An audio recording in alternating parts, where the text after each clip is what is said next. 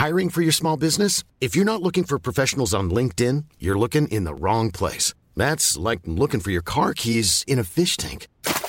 LinkedIn helps you hire professionals you can't find anywhere else, even those who aren't actively searching for a new job but might be open to the perfect role. In a given month, over 70% of LinkedIn users don't even visit other leading job sites. So start looking in the right place. With LinkedIn, you can hire professionals like a professional. Post your free job on linkedin.com slash people today. Welcome back to Lanterne Rouge Cycling Podcast, supported by Le Col, here with my co-host Benji Naesen for the Giro d'Italia Stage 15 recap. We will also have at the end of this podcast a Vuelta a Burgos stages 3 and 4 recaps. If you're listening on podcast players on YouTube, that will be a separate video. Today's stage is the stage that goes into Slovenia. I thought one for Sagan, the man we picked yesterday from Grado to Gorizia, 146 Ks, they do a circuit with a quite a nasty climb, 1.7k is 8.1%. And then there's a last climb. The last of those circuit climbs finishes about mm, 17 Ks to go. Then they've got a little 600 meter roller at 8.1%. The circuit climb actually has some like 14% pinches in it a really steep 400, 600 meter section. But we called Sagan Benji. We're in the Maglia Ciclamino right now. But before the stage, he said they weren't interested really. They're just going to go for the Ciclamino points. Nizzolo abandoned this morning, so a bit of a blow for the race. Both of those news coming out, and then there was further blows when the stage initially kicked off. Yes, we had uh well the first attempts for the breakaway in the first 500 meters after the race starting off officially, and we had a crash in the peloton like directly. The race was on, boom, people are down. It was a pretty uh a pretty severe crash, but you got to keep in mind they started at a spot where in the first kilometer they go onto this long bridge or long like road with water around it. So the only way to get to that point is from the start of that uh, road and from the end of that road. So probably not the easiest place to get access to. And because of the crash, they decided to uh, to neutralize the race, and that means that the people that had roughly 10 meters trying to get away from the peloton were angry at the commissaire for neutralizing the race but I was considering, well, perhaps there's a good reason to this. Likely there's a good reason to this because we're only 500 meters in. It's not the worst thing in the world if we neutralize the race here, personally. And eventually, the reasons behind it are honestly quite simple. And I've got this from Paul Watson, a, a UCI commissaire that posted this on Twitter. As a UCI commissaire, we must stop the race now for no medical cover left. So basically, um, let's say that they need X amount of ambulances and they've got that same amount of ambulances in the race if they let the race go on. And five kilometers later a group crashes and they need another ambulance. They've, they're in trouble. The race is unsafe at that point. So they're doing this to ensure that any incidents following this will have the necessary medical attention. And considering it didn't really have almost any effect to the race i was completely fine with it. Do you have a special take on uh, the situation, or no, not really. It seems like the smartest option. Yes, there's always going to be someone who's disadvantaged by this being the riders who got actually got into the initial break. No guarantee they would have gone, but yeah, I think they had to make that decision. It was just uh, if you look at the photos we've provided, or you go and watch the start of the race, you'll see what Benji means about it being a narrow one way bridge they're on. There's a waterway next to it, so they couldn't bring ambulances from the other side. Uh, the abandons that came out of that were Natnael Berhane, hurt his left shoulder, looked like a collarbone for Cofidis, real shame for him, as well as Emanuel Buchmann. He was sixth on GC, the poor guy. It's a real shame. He seems to always have bad luck abandoning. Um, he hurt his face pretty badly, cut up his mouth. It seemed concussion, also, I think, but I'm not a doctor. And, and a concussion, but he obviously hit his he hit his head yeah. and that was it. So they pulled him out, which is a shame, as well as Jos van Emden for Yumbo Isma, who maybe would have had a good result in the last TT and has actually been pretty strong all throughout this year. So not a great start.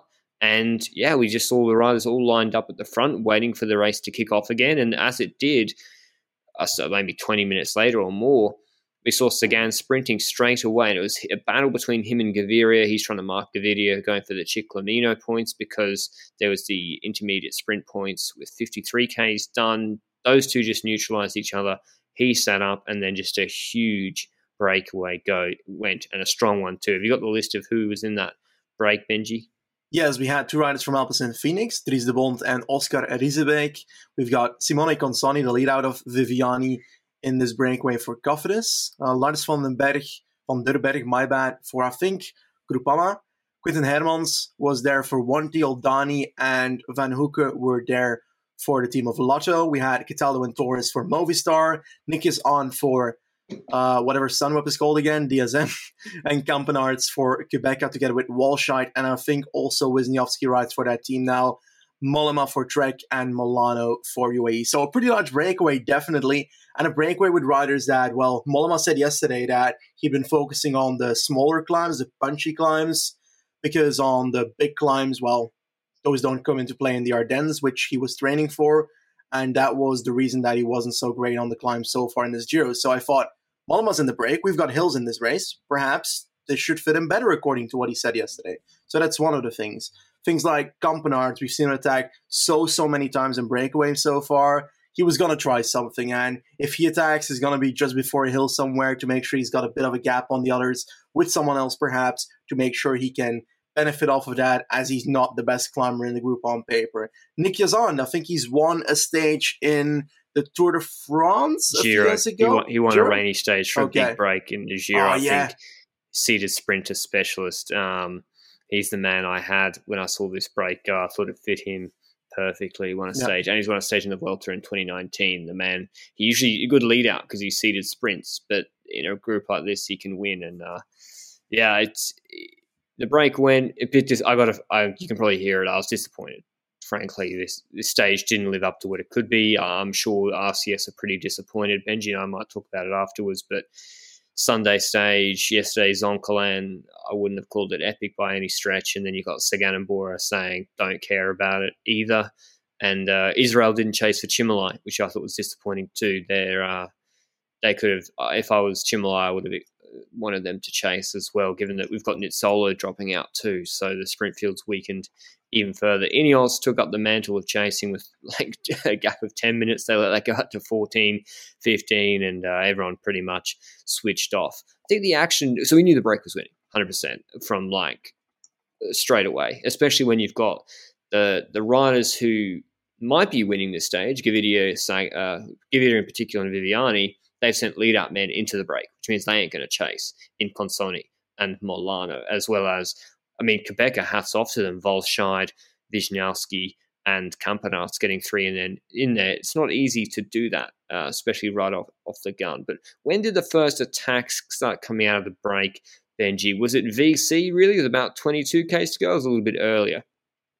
Yeah, I think that was the the main one. I'd say that could offer an opportunity of doing something because beforehand the break was working relatively well with the fact that some teams had teammates, so that always helps with the group Yeah. actually doing something. And like to be honest, they had 30 minutes; they didn't really have to work too much to to, to stay away from that point onwards. But well, we had that attack from Campenaerts, and I think the initial reaction to that was from uh, Cataldo. Yes, but that didn't really seem to go anywhere because it seems like they got caught and Campenaerts had to try again. And then it was Torres for Movistar who made the move and was in the wheel. And we also saw Riesebeek be in that group as well. And those three actually got a pretty serious gap because Cataldo was at the front of the second group and he wasn't going to take over. And then you've got two other Qhubeka riders in that group also not going to take over. And who's going to take over? Everybody's going to look at one team with two riders there. That's Vanhoucke and Oldani.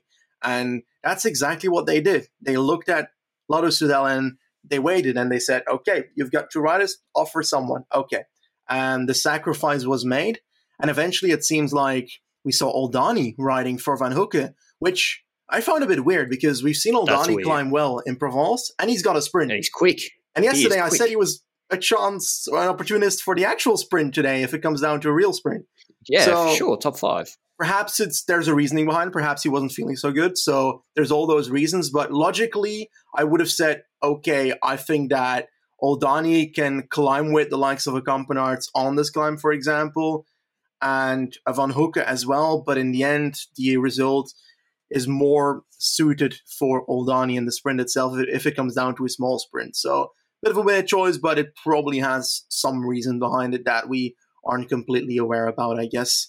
And yeah, they started chasing. 15, oh. 15 Ks to go. Torres gets dropped. So a bit weird from Movistar too. It's like which one of them stronger? Neither. Torres nor Cataldo were particularly strong when it came down to it. Dropped by Riesebeek and Campenaerts. Yeah. I think on the last ascent of the think, Gornje uh, Chorovo. Yes. I think that or was it on the descent? I was yeah, that's true. Just before the uh, top of that climb, he got dropped just on the top. Like literally, was ten meters behind on the top. Yeah, and Campenaerts dove into the descent, put pressure on Riesebeek, but just getting a bit backwards there. I want to talk about the fact that I was like, I saw Cataldo responding to the three man group, including Torres, for a moment there. And I was like, yeah, oh, that's Movistar, right. what are you doing? But then again, I could have also like thought, well, perhaps they know that Torres is never going to follow these two. Yeah. And then the question is, why did Torres react? Perhaps because he was in the best position and was the first to react to that attack by Campenaerts. Ah, I don't know if I can blame them for this necessarily, but it just wasn't the. Optimal. He might have just outcome. been trying to bridge. Yeah, he might perhaps. have just been trying to bridge with with Quinten Hermans as well at the same time. Um, but it starts raining really, really heavily, so it's been dry. Starts bucketing down. We see it on the breakaway first. The peloton's 15 minutes behind, and we've got the race situation with 11 k's to go of Campenaerts and Riesebeek. So Campenaerts the TT guy and looking a little bit better than Riesebeek on the technical sections, I think, but Riesebeek with the better sprint, do you'd think on paper. Behind them, they've got still Consonni, Vanhoucke, Cataldo, Mollema. I think Dries De Bondt had been dropped at that point, as well as the other two Qhubeka riders, Quinten Hermans, Nikias Arndt, and Torres were sort of three, four seconds ahead of uh, the Consonni group. Yep.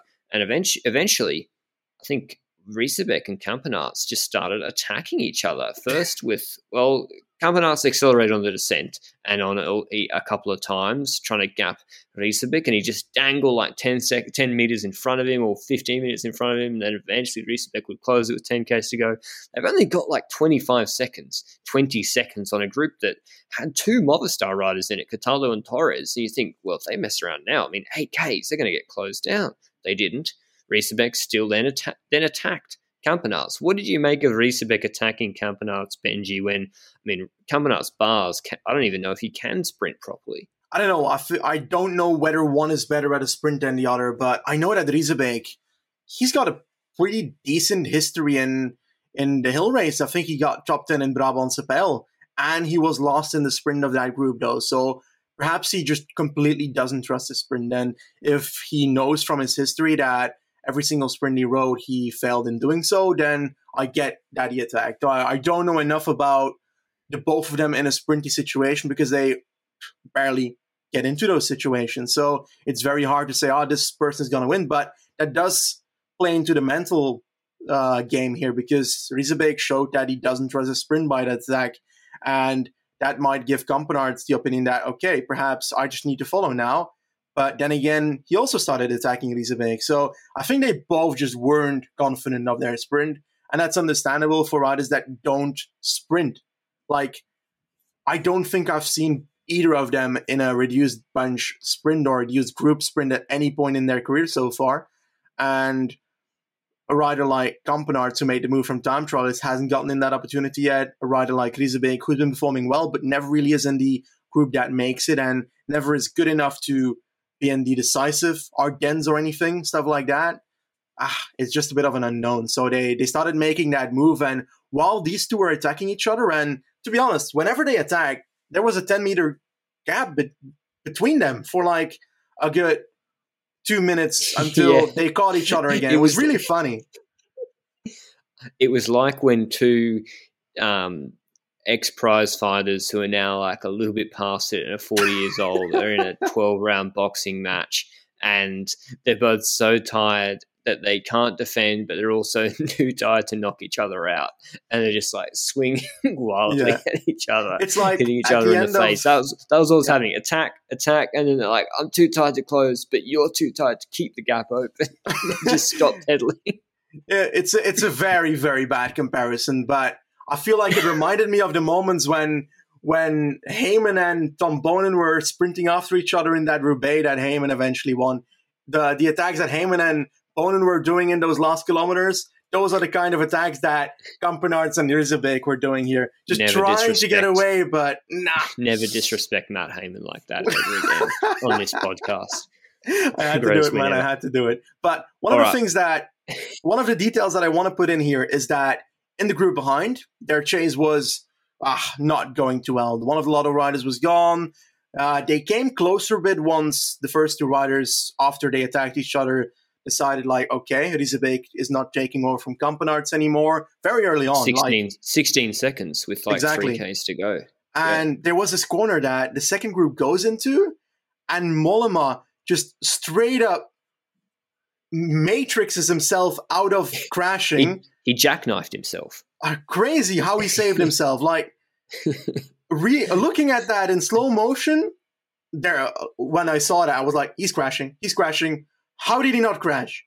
How He did he nearly- not crash?" He nearly crashed the whole chase group, and the chase pretty much stopped afterwards. He's like oversteered to, to the left, and then it's like bucked his bike, and he's flicked his whole bike. Then hor- he's now horizontal with the road, with the, all the guys behind him, and he swung back like when a on a highway when a truck jackknifes.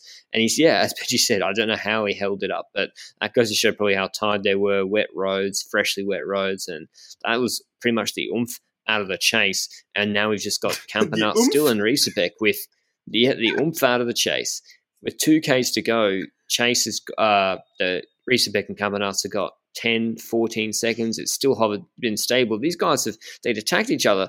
Campenaerts is speaking to him, saying, "Oh, should we just ride it in?" I guess because we've got the chase behind, and the chase wasn't gaining on them. So we know they're going clear. I think Riesebeek attacks Campenaerts again. Then Campenaerts does one big last attack.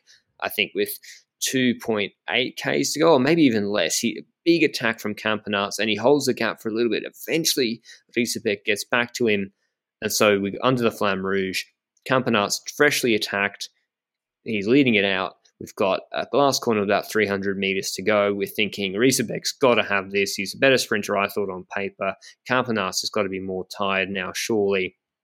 Riesebeek getting the lead out too opens up his sprint with Campenaerts looking at him with like 300 meters to go. Campan gaps him.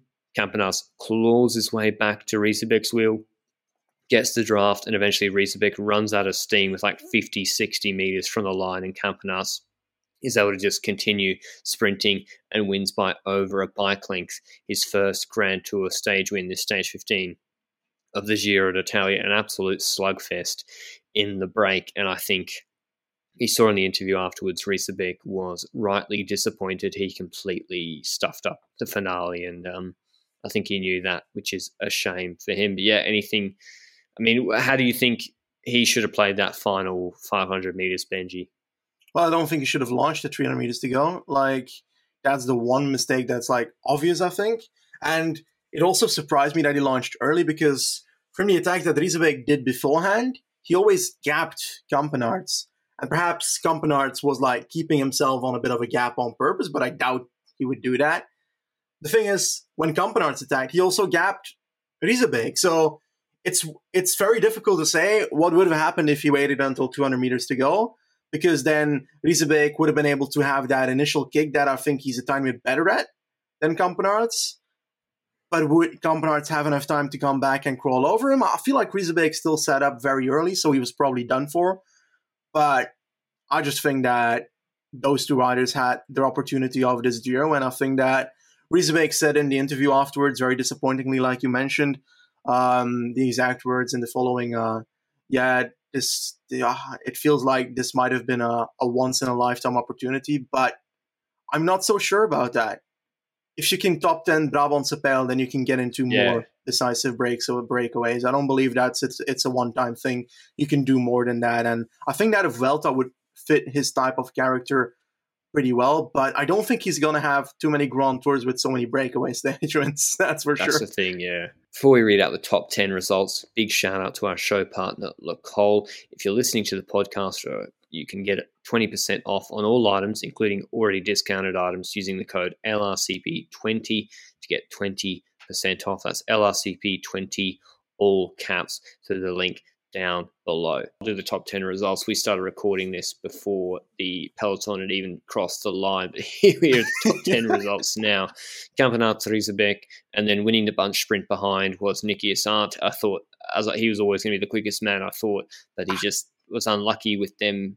Uh, yeah, two riders staying away. Consonni fourth, Hermans fifth, Cataldo sixth, Mollema seventh, then Torres, Molano, Walscheid make up the top 10. In terms of GC, no changes except Buchmann now moving out, going into tomorrow's stage, uh, which is supposed to be a GC stage. So Bernal, 90 seconds ahead of Yates, 150 ahead of Caruso, 157 ahead of Vlasov, 211 ahead of Carthy, Ciccone at 3, Evenepoel 352, Martinez knocking on the door, 354, and Foss 537, Volta 749, and Martin 750, still competing for GC according to himself and ISN. Yes, Benji. Uh, I want to do a, a, very quick discussion on Ciclamino. So at the start oh, of the yeah. stage, we have Sagan who says, "Yeah, I don't want to go in the break." Well, he didn't say that. I don't want to have the team pace because, yeah. well, I'm going to play defensively for Ciclamino, which is, I think, tactically a very good choice, considering we have that year, I think 2018, that the Marwen didn't actually try to get the Peloton another stage win towards the end of the Giro, and then he ended up giving the Ciclamino away to Ackermann. So I think that there's definitely a risk that you take once you have your team pace like that, and perhaps he didn't have the confidence that he was going to beat Cimolai at the end. So I'm. We'll give video. Yeah, exactly.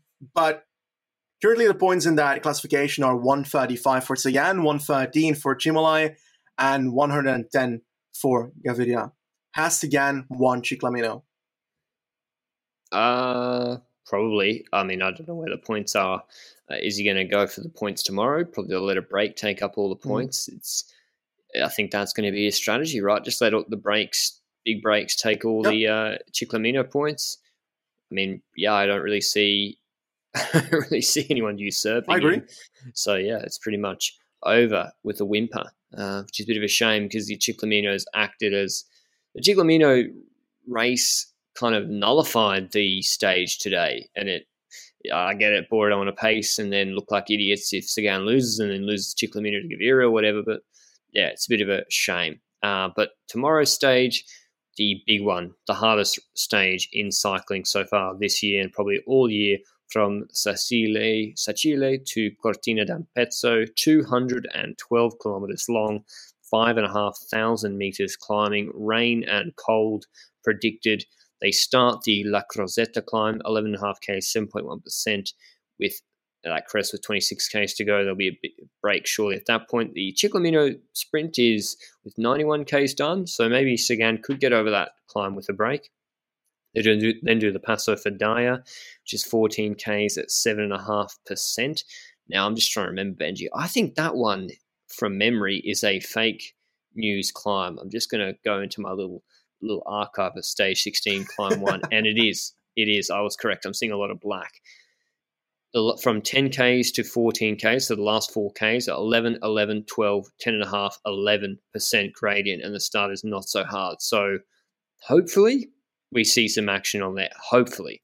There's then descent, Passo Pordoi, 12K, 6.5%. That's much more regular.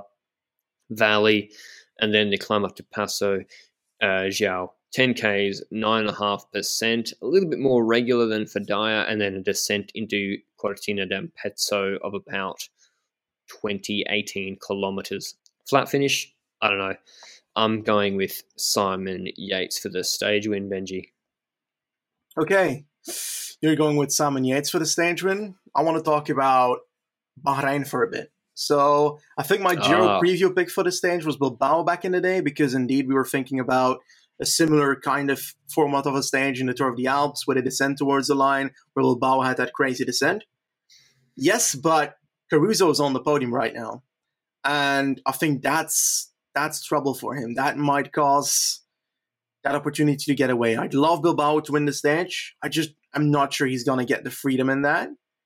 Because if Caruso can podium this race, I don't know if you would send Bilbao in the breakaway. Then again, would you send him in the breakaway as a satellite rider? I'd love to see that scenario happen. I think that Ineos, Ineos would just chase it. I think that I want to go pretty YOLO on this stage. I think that it's really hard to say that Caruso is going to win the stage, though. He doesn't have the finisher quality, but I'd love to see him win a race. Ah, How does he- how he's never doing it. he's better at the, the stages with like sprint. multiple climbs. That that's for certain. Like he's better at that than he was at a climb like Zoncolan, for example, with a single finish at the end.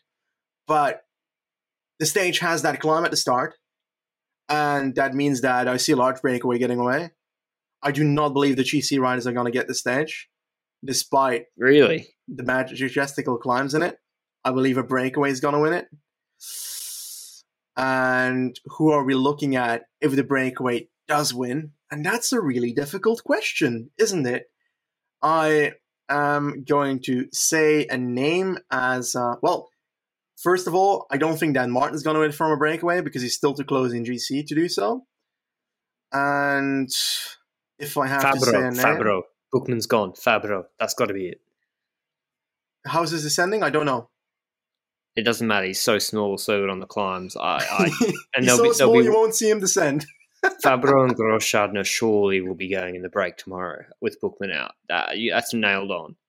I'm going Fabbro or yeah, I'm going Fabbro. I'm taking Okay. I'm cancelling Yates because I actually think Bernal's way stronger than him. I just I like the flat flat finish for Yates in the descent, but yeah, Fabbro Fabbro So- from the break. Let me get this straight. You presented a rider for me to pick, and then you stole the pick yourself. Correct, because you were kind of iffy about it. You were talking about his descending. I've got full confidence in Yeah. Matteo. okay, okay, okay. Well, the Deceuninck said they wanted to go for stage wins, but to be honest, I think that Almeida's still too close in GC, but I'm not so sure about that. How close is Almeida? 850. Hey, Like he could get if he attacks on Passo Giau. mm, I don't think Ineos would care too much. Almeida wins the stage. I'm so going to regret this, but Almeida wins the stage. Okay. Well, ho- hopefully it's a good one. And this is the next topic, Benji and I. The last one we wanted to talk about. A lot of people have been saying a lot of breakaways winning the, at this Giro. Surely RCS cannot be happy with. I, I don't understand it, Benji. They've scheduled this stage for the Monday, and they've had. Uh, let's be frank. Today's stage is one of the most boring stages I've watched this year in cycling. Like, I, I don't really. It loses its novelty seeing a massive break of guys that are not even the second or third strongest on their teams going and fighting it out at you know and the GC riders being 15 minutes behind. It's fine a few days, but it's been a lot. And to have that on the Sunday and then you got Cortina d'Ampezzo on the Monday, I feel like they missed something there. RCS and then teams as well. Ineos, you know, we want to ride differently. We want to ride differently because the Grenadier way. It's like, mate, the Grenadier, like no one's buying that. Um, Thing, Moscon and- nah, nah, Moscon nah, and nah, Narvaez. nah, nah, nah, nah. why can't Ah, Moscon and Narvaez go on the break today? Today, why would they? They've got the Magliarosa. to win the They stage because to they want to that. ride differently. Ben, they want to ride differently, Benji. I'm not saying they should, but that is They- what they've put out to the public. We want to ride did on differently. Montalcino. How? They attacked on the first sterrato section. I've never seen a team, including Froome, do that in the past. And again, I've never seen him ride on. I did that on a fucking sterrato section on the Col Finestre. Damn it! Mate, they by ride differently they mean allowing riders to go for stages whilst also competing for GC like they did in the Giro last year. We've seen none of that. I don't don't, know. believe that Ineos deserves to be criticized for riding the most clever way they can to win the race. Of course not. But then don't lie. That's true. Don't put out in the press that we're Correct. riding this aggressive way. Like, no, you come on, you attack with with Bernal with 300 meters to go on Zoncolan. They Like, do on the races that they're not the leader in, though, but that's obvious. It's logical. Like, Yeah, of course, they're doing the right Yeah. thing. Exactly. And of course, tomorrow, like, yeah, don't send Moscon and Narvaez in the break because you want to, you know, on the off chance they get tired or crash, you then look, you're down a man for Danny uh, the, Martinez. big, the big stage tomorrow. Yeah, Danny. Well, okay, do they use Danny Martinez tomorrow as the satellite rider? Do they attack with him or they pace with him? The thing is, who against? Because in the past it would be against Quickstep, for example. I don't think Quickstep is in the game for GC anymore, so those won't react. So will it be Bahrain responding to Danny Martinez coming, Yates. or Yates is the big threat. Exchange? Yeah. Are they going to offer up Nick Schultz, a rider that could also be in the breakaway as a satellite rider for Yates? I don't know. If I'm Ineos tomorrow, I want to test the other team's on Passo Giau or earlier with um, with Danny Martinez. I want to test them because Mikel Nieve, Nick Schultz, what do you got? Can you chase back Danny Martinez? Maybe Simon Yates is going to have to do it himself. I think it's a really good strategy to use Martinez in that way. Vlasov, who's he going to have chase for him as well? Carthy and Ruben Guerrero is out now, one of his main guys in the mountains. He just uh, DNF today. So I'd use Martinez aggressively. I think put a lot of pressure on the other teams no. to chase. Bahrain would have been the team to chase, but Landa's not here anymore. So yeah, that's how what do So they, they, they're losing left and right as well. And there's so many teams that are losing riders. Sivakov's not here for Ineos, but that's the one team that it's not really hurting because they've still got a very strong team left over without Sivakov, arguably still the best by by a, a pretty long shot. And a lot of people are saying Vincenzo Nibali for the stage. While my heart would love that, I have a hard time believing that he's going to survive the climbs. I love exactly. it, but isn't I don't see it happening. Isn't he better on the longer days where it's lower watts per kilo on each climb, but a mm-hmm. long, hard day? He's really good at recovering between climbs. That's what I thought his talent's always been. Technically, yes, but what is he going to do? Is he just going to leave Ciccone squabbling on the beach? Yes.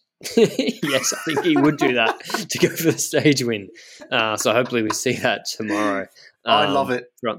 Ciccone, I mean, he's climbing well. I, I, think we might see descent. If they're all together over Passo Giau, God forbid, we'll see descent attacks from either Yates or Ciccone or Nibali, Bardet. Yeah, that's what we can expect. Hopefully, it doesn't come to that, and there's more action earlier on in the stage. But I, um, watching on, yeah. Any last thoughts, Benji? I recall there being a technical descent on the Fedaia, or was it Fedaia? I think it was Fedaia. And that could be a place where a team like Astana could try and hammer it in the descent and yeah. see if they can get an opportunity there. They were able to isolate just Bernal with one teammate last time they did that on a descent that wasn't necessarily the technical one on paper because I didn't see it coming on that one. But people have been talking about Fedaia's descent, but I haven't checked if it's actually technical. But if that's the case, then I wouldn't be surprised if Astana Kus for like on the first of the three climbs, which oh on that moment I'd love it because they're not pacing an entire stage to prepare for a single climb. They're doing one action in a descent that is not blatantly obvious beforehand. Stuff like that, you know? Yeah. Hopefully. Um I'm being a bit disappointed so far this year, so I'm hoping tomorrow is exciting and opens up early.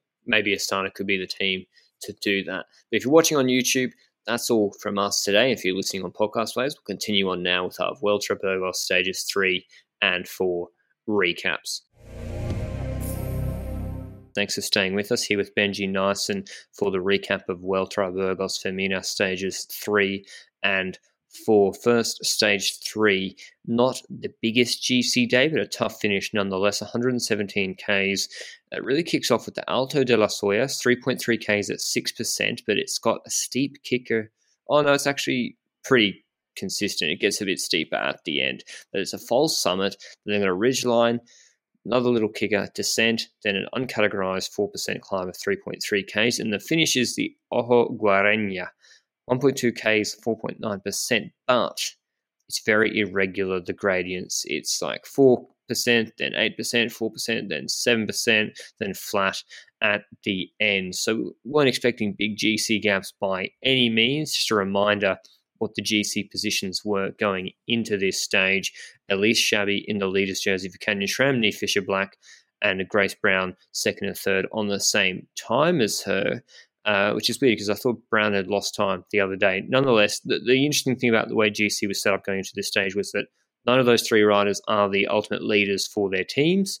Chabbey Niewiadoma would be her leader, Fisher Black, Van der Breggen would be her leader, and Brown they'd be riding for Spratt because of uh, Lagunas de in stage four. That's just one thing to bear in mind. But how did this stage kick off, Benji, when we did manage to get live coverage? We got 21 kilometers in roughly. We got the start of the uh, live coverage, and we saw an attack directly, honestly, by an FDJ rider by Cicely the Ludwig.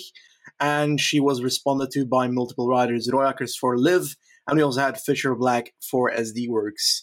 Now, that attack, they all seem to be working together. We saw that the was taking the front on the climb as well. This was all on that Alto de las Hoyas, pretty much near the top.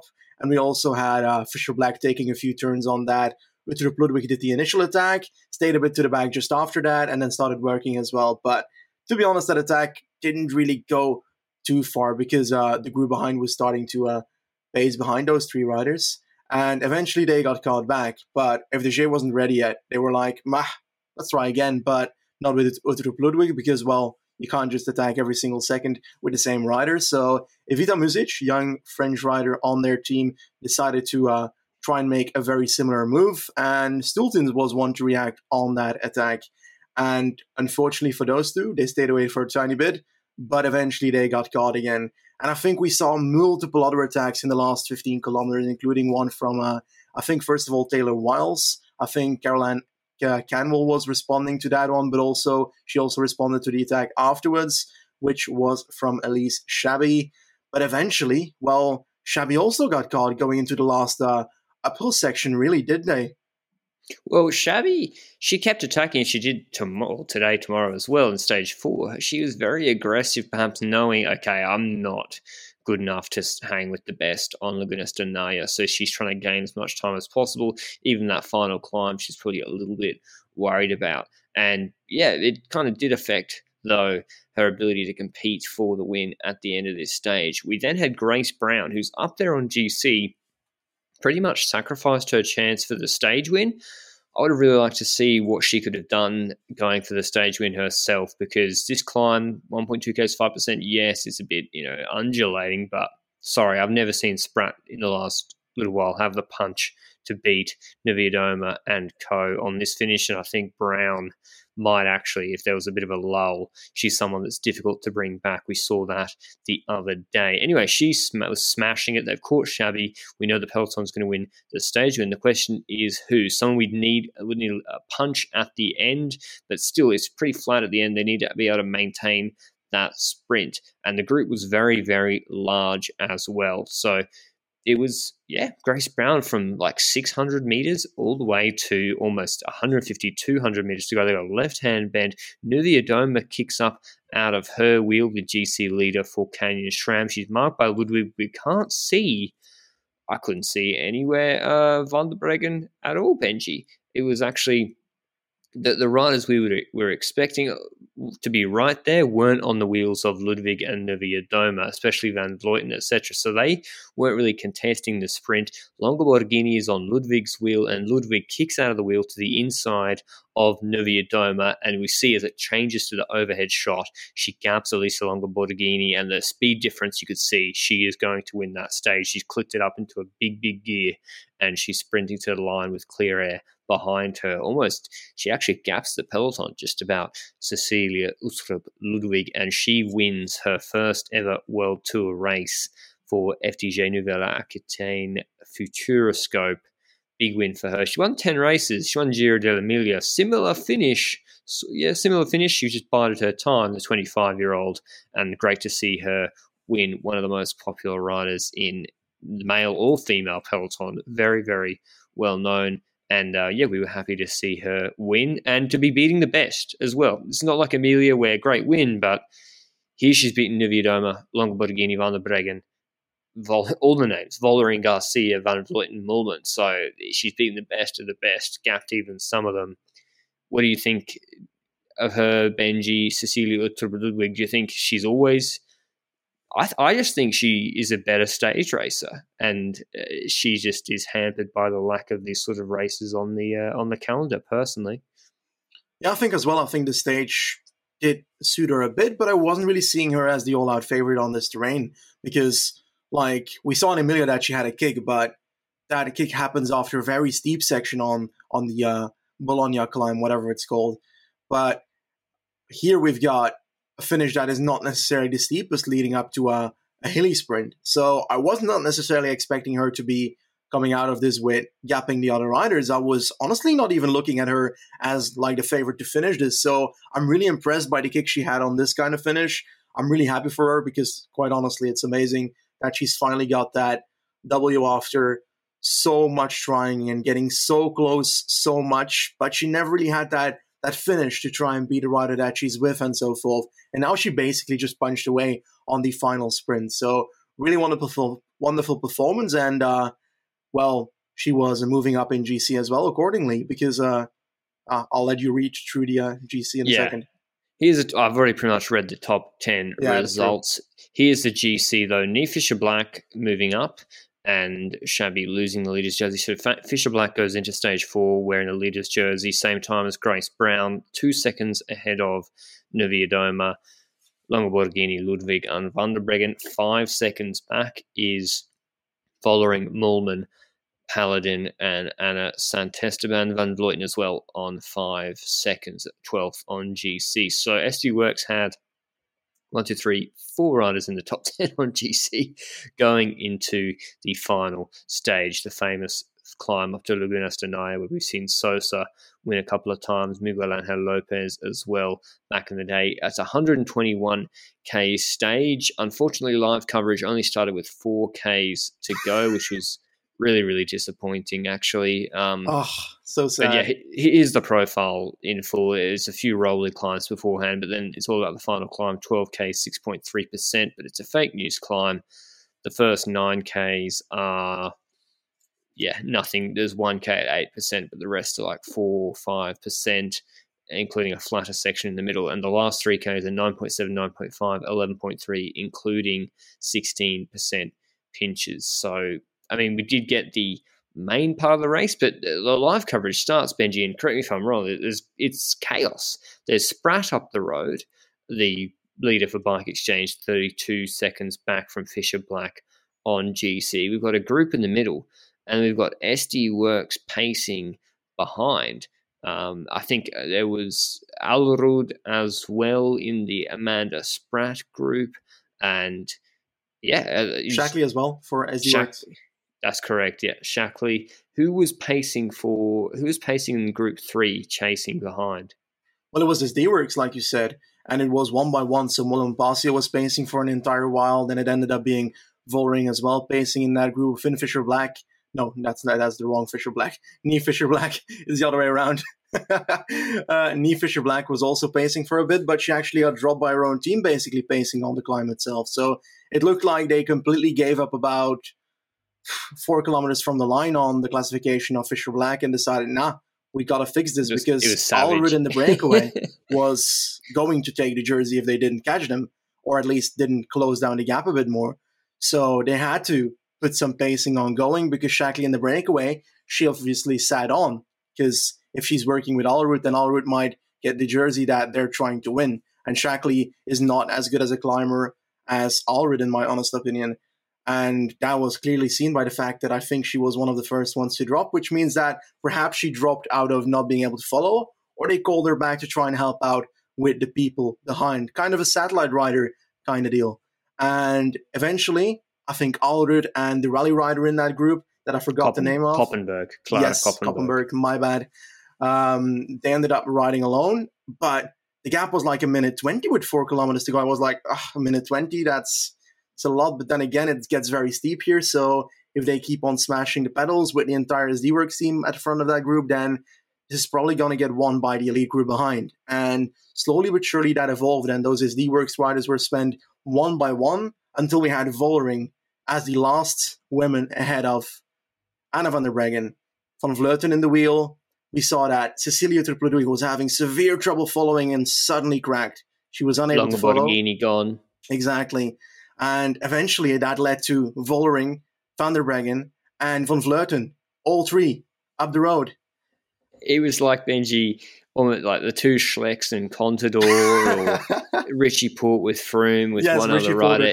It was crazy. Vollering was absolutely smashing Lagunas de Neila. And Benji and I, we probably underrated her yeah. a little bit the other day. We Certainly. were like, Vollering off, you know, just a more of a Vos type character, but today, legit climber we saw today. And if she was riding her own race, who knows how well she could have done. She seemed to like riding a steady pace, like those accelerations, she dropped back a little bit, but then when people slowed up, she would cash back up. And that's what happened. She eventually dropped off.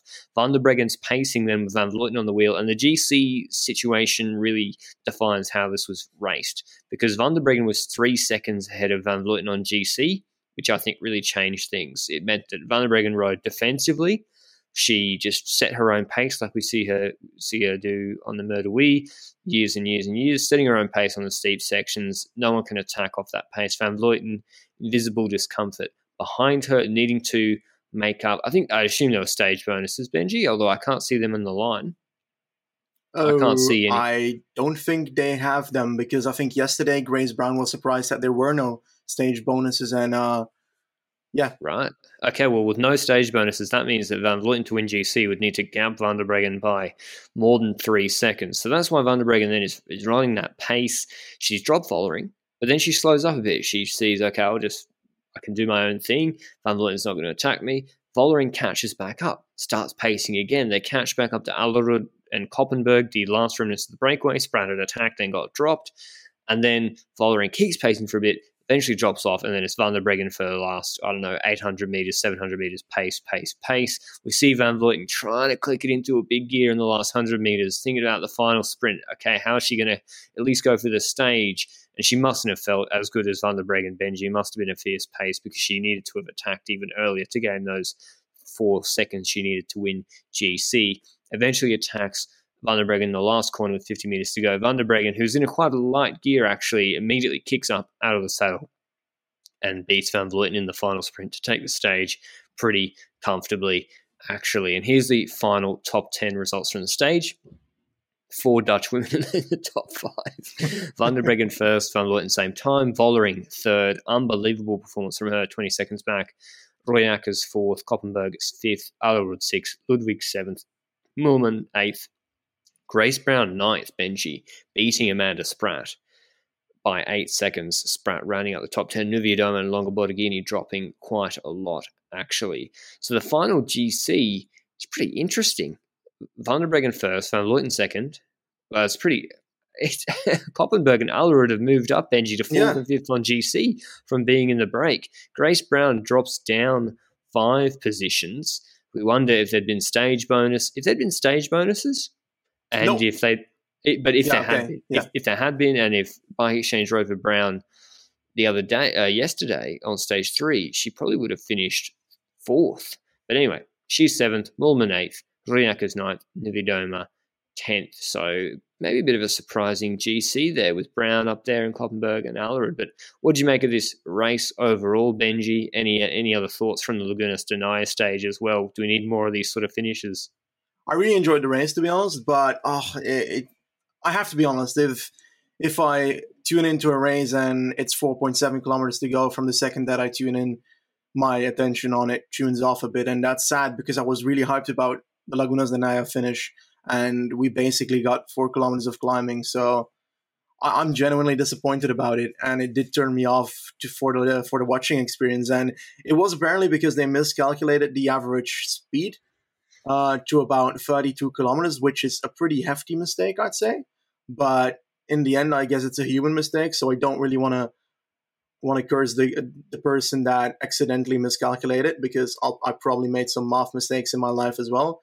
But nonetheless, it it does highlight the fact that we only got a limited amount of footage every time, and every it's, second uh, it goes wrong, to the sense that it reduces the listening, the, the watching experience. Then ah, it really sucks. And it's hard to it's hard to discuss it as well because I'd love to talk about how a team is taking on the full Lagunas de Neila climb and how the attacks of the people that were in front happened and where they attacked and so forth. But the only thing we can base it off is is tweets. And to be honest, from tweets themselves, I have a hard time like yeah. imaging what happened. It's really hard to draw firm conclusions about okay, what were Bike Exchange trying to achieve by sending Spratt up the road, etc. I mean, we can guess, but Benji and I both like to actually watch what's going on because often we draw different conclusions to what maybe people, you know, you're having that extra human error or different point of view, subjectivity saying what's happening. But that's different when it's like, okay, in group is yada yada yada, 40 seconds. That's that's helpful, etc. But yeah, it, it makes it really tough to make a podcast, and that's why we had to combine these two podcasts because we, we can't make we're not going to make an eight minute, six minute podcast each day for each stage, and we're already trying to I don't know. I, I, don't want to. Compl- I don't want to complain too much. I don't complain too much, but then again, there is a requirement for 40 minutes or more of footage for each women's world tour race. And sure, they miscalculated, but geez, it was a big miscalculation, and it was. A and I'd want to know what's the marginal cost difference. Like, you have to get all the equipment out there, you get all the systems set up for 20 minutes. Like, how much extra does it cost to do it for a bit longer? I don't. If it's all being streamed by OTT to GCN or Eurosport, they already have to say to the commentators they got doing it, paying them for however long, like they're already got their afternoon set up and they've booked in this is what I'm doing today. I don't think it really makes much difference to them. And I'm sure GCN would like to have more footage, not their fault or Eurosport, um, to have two hours or whatever. I think. What do you mean?